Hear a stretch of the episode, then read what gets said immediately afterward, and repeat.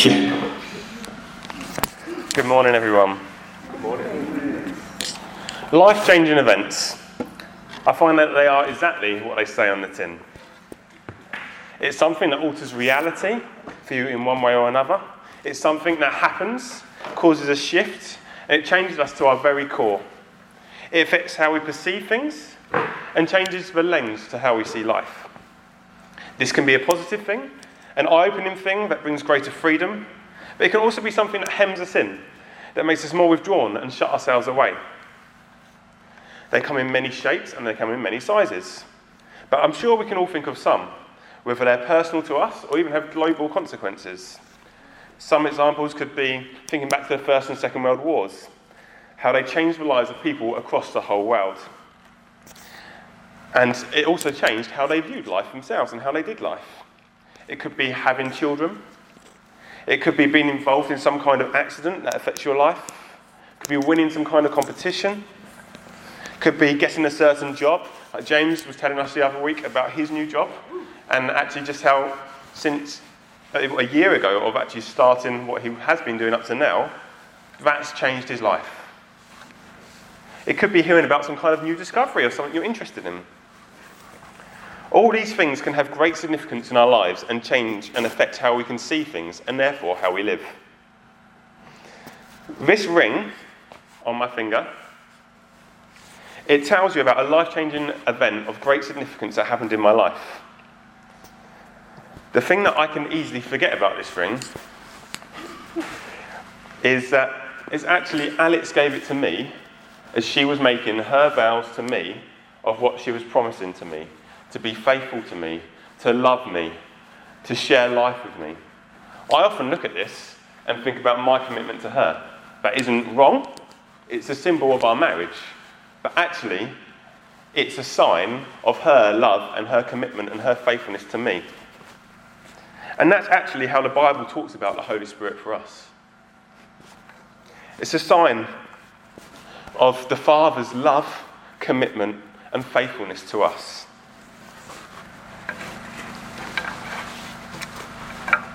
So today I want to talk to you about the effect that a life changing event had in the New Testament. It's an event that has far reaching connotations, and we've come to know this event as Pentecost. My focus today isn't on the day of Pentecost itself, but actually on the fruit of Pentecost in the early church. The outpouring of the Spirit of God upon his people, that is us, is truly life changing. It changes everything. We can see from the start of Scripture, God's plan is to always dwell among his people. We see it in the Garden of Eden, God actually walking intimately and talking with Adam and Eve. We see it that actually he was in the Ark of the Covenant dwelling among his people as they were going through um, the desert.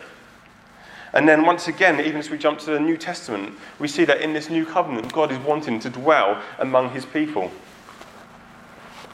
God is committed to being in community, not only with himself as the Trinity, God the Father, Son, and Holy Spirit, but with his people. It's funny, we can look back through history, reading about great men and women of God. Particularly, we can look through Hebrews 11 and read the outstanding stories of the lives of people of great faith. And we can be like, I wish I was like that. I want to be like that. God, I want to be like that. But I, I look at my life and I know that it doesn't match up with that. Yet, what the Bible says is so amazing. We don't, I think, when we look at it ourselves, we don't deserve to be spoken of how the Bible speaks of us. But it speaks of us as a people of God, a people of His possession, priests of God, holy, children of God, brothers of Christ. And that's what we are if you've put your saving faith in Christ. He's made a way where there was no way for us to be changed. For our legal standing has changed due to Christ's sacrifice for us. Though we were once enemies of God, destined to be judged accordingly to our deeds, we are now adopted into his family with the full rights of the sons of God, of the living God. This is the good news of the gospel that Christ has paid the price for our sins, suffering the full wrath of God giving of himself as a sacrifice for us that we may be redeemed, that we might be the righteousness of God Romans 3 says, For all have sinned and fall short of the glory of God, and are justified by his grace as a gift through the redemption that is in Christ Jesus. It's amazing. We have this new legal standing, this new identity. The old has gone and the new has come. We have been made a holy people. That is now our legal standing before God.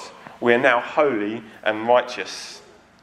We are justified and we are being sanctified by Him, growing to be more and more like Him day by day as the Holy Spirit is at work in our lives. So now, because what Jesus has done on the cross, by putting our faith in Him, we are part of this new covenant. It's not just God dwelling among us, but it's God dwelling in us as we are children of God. I think the imagery from John 15 can be very useful here. We think about Jesus was divine, we are the branches.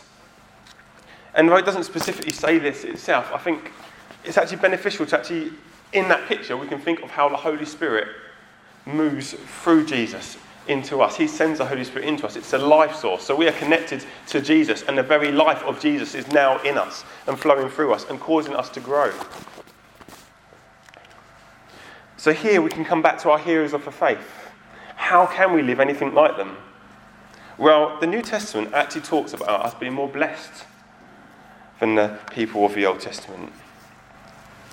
Our response can be, well, yes, that makes sense for the 12 disciples. They got to spend three years with the wisest man ever to walk the earth.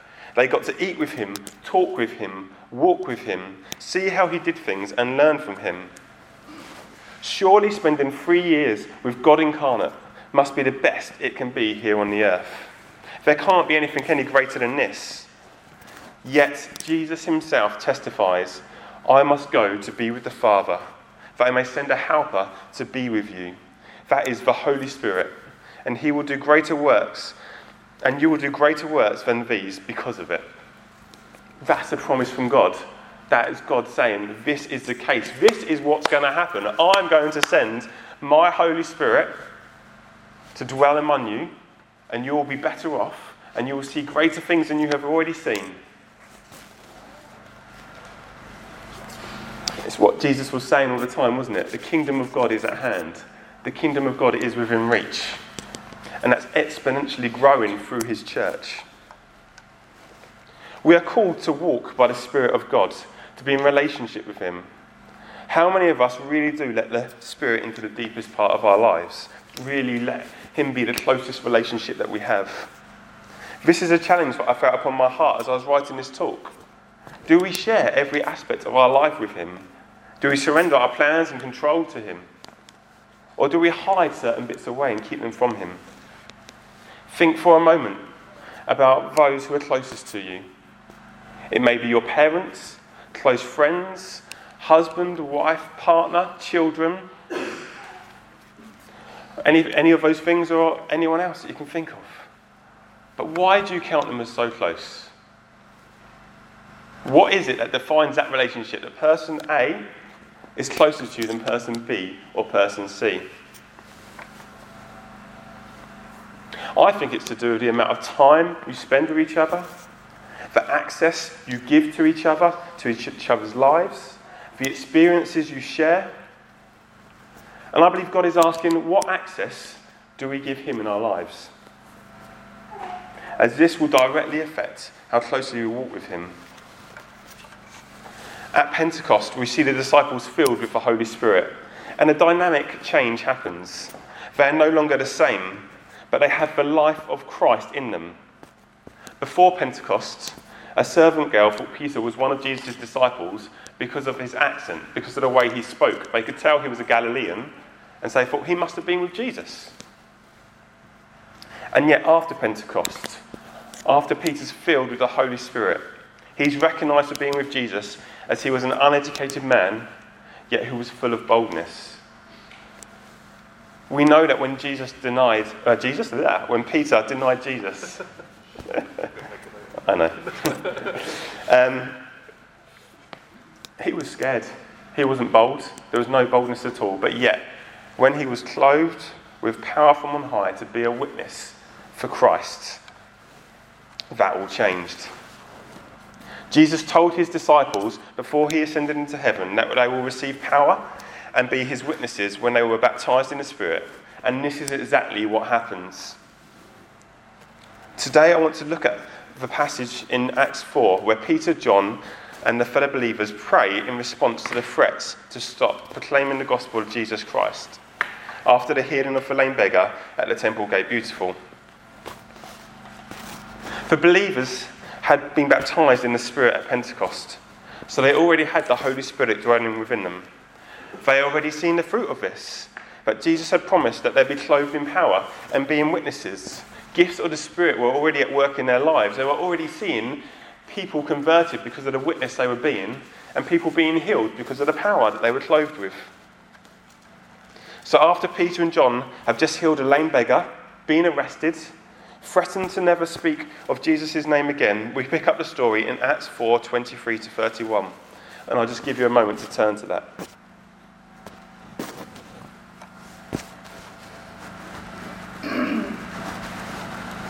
Okay. So this picks up where they've informed their friends of the threats from the authorities and they respond in prayer.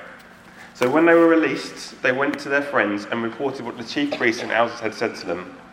And when they heard it, they lifted their voices together to God and said, Sovereign Lord, who made the heaven and the earth and the sea and everything in them, who through the mouth of our father David, your servant, said by the Holy Spirit, Why did the Gentiles rage and the peoples plot in vain? The kings of the earth set themselves, and the rulers were gathered together against the Lord, against his anointed. For truly, in this city they were gathered together against your holy servant Jesus, whom you anointed, both Herod and Pontius Pilate, along with the Gentiles and the peoples of Israel, to do whatever your hand and your plan have predestined to take place. And now, Lord, look upon their threats and grant to your servants to continue to speak your word with all boldness, while you stretch out your hand to heal, and signs and wonders are performed through the name of your holy servant Jesus. And when they had prayed, the place in which they were gathered together was shaken, and they were all filled with the Holy Spirit and continued to speak the word of God with boldness. The first thing for me that stood out is actually after you've been baptized in the Spirit, life is still challenging. It doesn't take the difficulties of life away, it doesn't make life any easier. I would still much rather face the difficulties in life being a Christian than being a non Christian. But those challenges are still there. So, although this passage doesn't show us that baptism in the Holy Spirit takes away life's challenges, it does show us, though, that we can change how we respond to the challenges. Look at the disciples' response here. They don't pray for protection, they don't pray that the enemies will be squashed or taken away, but their focus is somewhere else. The overflow of their heart is to do God's will and glorify Christ boldly. What a stark difference here for Peter, as we've already said, from denying Jesus out of fear when Jesus had been arrested to now prioritizing making Jesus his name known no matter the consequences. This is the work of the Holy Spirit in his life, creating a passion for magnifying Christ. And that's to be expected, because that's what Jesus teaches. Jesus teaches that when the Spirit comes, it will glorify Him. What we see through this prayer is the believers are seeking to live out the reality of what Jesus has told them. That they would be clothed in power and be His witnesses when the Holy Spirit came upon them. And although they had already seen evidence of this happening, they are still pursuing more. They know they still need help from God in doing what He's called them to do. I believe that we have a lot we can learn from the way the believers prayed. They prayed as a unified, spirit filled community, basing their prayer on promises from God in Scripture. The disciples started by acknowledging God as sovereign and as Lord. They're lifting their eyes to heaven and declaring truth about who God is. It reminds me of the start of the Lord's Prayer Our Father, who art in heaven, hallowed be thy name sovereign Lord. They're praying how they were taught to pray. It's an overflow. of what Jesus had already taught them and the Spirit working in them. The next phrase, who made the heaven and the earth and the sea and everything in them. That's almost a direct quote from Psalm 146. The context of that psalm, or that verse in that psalm, is God is our help, He's our hope, and He executes justice for the oppressed. So it's a passage that believers can identify with in their current circumstances. They are taking scriptural truth that speaks of God being in control, being the creator, and being our help, and declaring that in their current circumstances. They're saying, God, your word says this. We know it to be true, so this is what we're going to stand upon. The next section, the believers pray, quoting from Psalm 2, and take it as a prophecy about Jesus, spoken through David by the Holy Spirit. Why did the Gentiles rage and the peoples plot in vain? The kings of the earth set themselves, and the rulers were gathered together against the Lord and against his anointed. The believers interpret the king as Herod, the rulers as Pilate, the people and the Gentiles as the Gentiles and the people of Israel that crucified Jesus. This brings confidence and faith to the believers. They have noted that God reigns over all that He has created all, and now that God's plan for salvation was evident through all of Scripture. So nothing comes as a surprise to God. God won't be surprised at the difficulties that they're currently facing. God knows about it and said that He'll prepare them for it. They come to the conclusion that God, you are in control and we can trust you.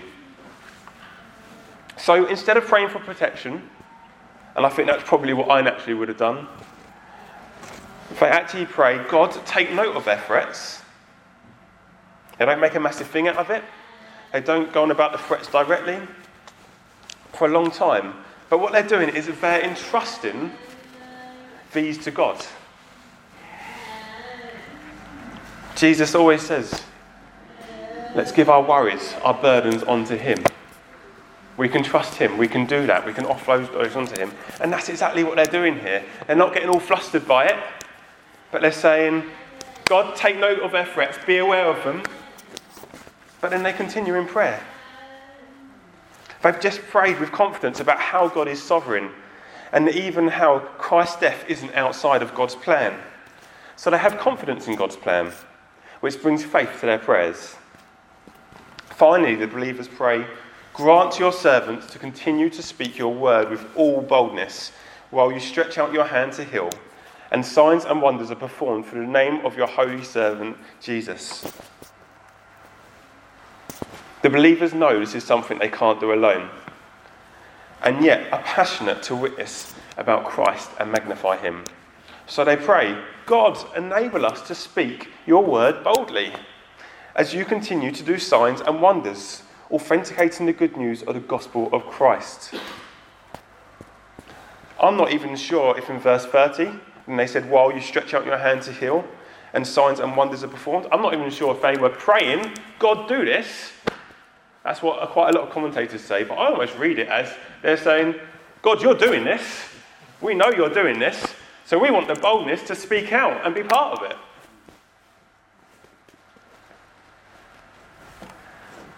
The whole prayer seems to be anchored in biblical truth, which speak directly into their situation. I believe that God is actually saying for us do we let Scripture shape our prayers enough? I think as we're led by the Spirit when we pray, that actually the Holy Spirit will identify scriptures that speak into the situations and things that we're going for and going through and reveal promises of God for those things. And actually, we can pray those into that situation and we can pray with confidence because we know we're praying the will of God. Once the believers had prayed, the place where they were gathered together was shaken, and they were all filled with the Holy Spirit and continued to speak the word of God boldly. Their prayers were answered. They prayed boldly, they prayed full of faith. They knew they needed to pray, they were obviously intimidated. And yet God answered their prayers. Why? because they were praying along God's heart. They were spirit filled. I don't know about you, but I certainly feel more often than not that I wish I had more boldness. And the truth is, so did these believers. Otherwise, why would they have even prayed the prayer? The confidence and faith of believers after Pentecost is amazing. And yet they felt the need to pray to be able to continue to speak the word of God boldly. They knew they needed help. They knew they couldn't just sit back and rely on what God had given them yesterday for today. Walking with God is an ongoing, daily thing. And they are saying, Thank you for your daily bread. Jesus taught us to pray. Back to the Lord's Prayer. Give us our daily bread. And they're like, God, you've, for the days gone by, you've given us what we needed. But now we need more for today. We need more for today. It's very easy to take this as what it means individually to us. But let's not miss that this passage is a community who are together, unified in heart, seeking to reach the people around them. It's not some special evangelistic event that they're praying into, but it's everyday life. Wanting to speak the word of God boldly Monday through to Sunday. And God grants them their requests. I count it as an honour and a joy being part of this community here. But also, I'm not content with where we're at as a community. And if I'm honest, I think that's a very good thing. I don't think we should ever be content with where we're at with our walk with God. But I'm just aware there's so much more. God has so much for us here in this town. God wants to do so much through us and in us. I long for us as a church to be bold in every day for Christ because we are a spirit filled community and want to magnify Christ. And there's just a natural overflow. I love hearing the testimonies that we have of people stepping out in boldness and God moving, but I just want to hear them more. I want to hear weekly people stepping out, being bold, talking about Christ, declaring what He's done for us. The believers had a confidence not just to share the word of God boldly, but also that God wanted to outstretch His hand to heal and to confirm with signs and wonders. I think a challenge for us is can we take God at His word and seek Him for these things? I find it very easy to write. God says this, let's have faith for it. And then when I think about it, I'm like, actually, do I really fully live that out? But actually, it is a challenge to us. If God is saying this and His word does not return to Him empty, then we can be an expectant people, an expectant that He is moving and wanting to do things among us and through us, expectant that His heart for Faversham is way bigger than our heart is for Faversham. It's always been God's plan to dwell among His people, to be in relationship with them, and for His kingdom to come through them. And if we're struggling to have faith for God moving in Faversham, well, the Bible tells us that faith comes by hearing, and hearing by the word of God. And I'd encourage us let's seek what God's heart is for Faversham in His word. If we don't have faith for what God might do here or what He's wanting to do here, let's spend time hearing the word of God for this place. Let's seek Him, asking Him to impact our hearts for this place. That we can not only say, Our vision for Faversham is this, but actually, we're saying God's vision for Faversham is this, and we are convinced of it. Just like the believers were baptized in the Spirit at Pentecost, there was this need to keep being filled with the Spirit. And it's the same for us. We need to be open to being filled afresh with the Spirit again and again. As Scripture tells us of the importance of this, that we might walk intimately with God and be together a bold witness to Jesus Christ here in Faversham.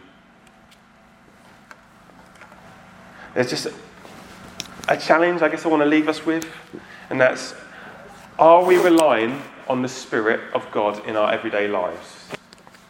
So, actually, are we relying on the Spirit of God in our everyday lives, or are we getting by ourselves? And do we have confidence in who God is to us And do we expect Him to bring us the boldness we need to make God known? So, are we confident in who God is to us? And do we expect to bring and do we expect him to bring us the boldness we need to make him known?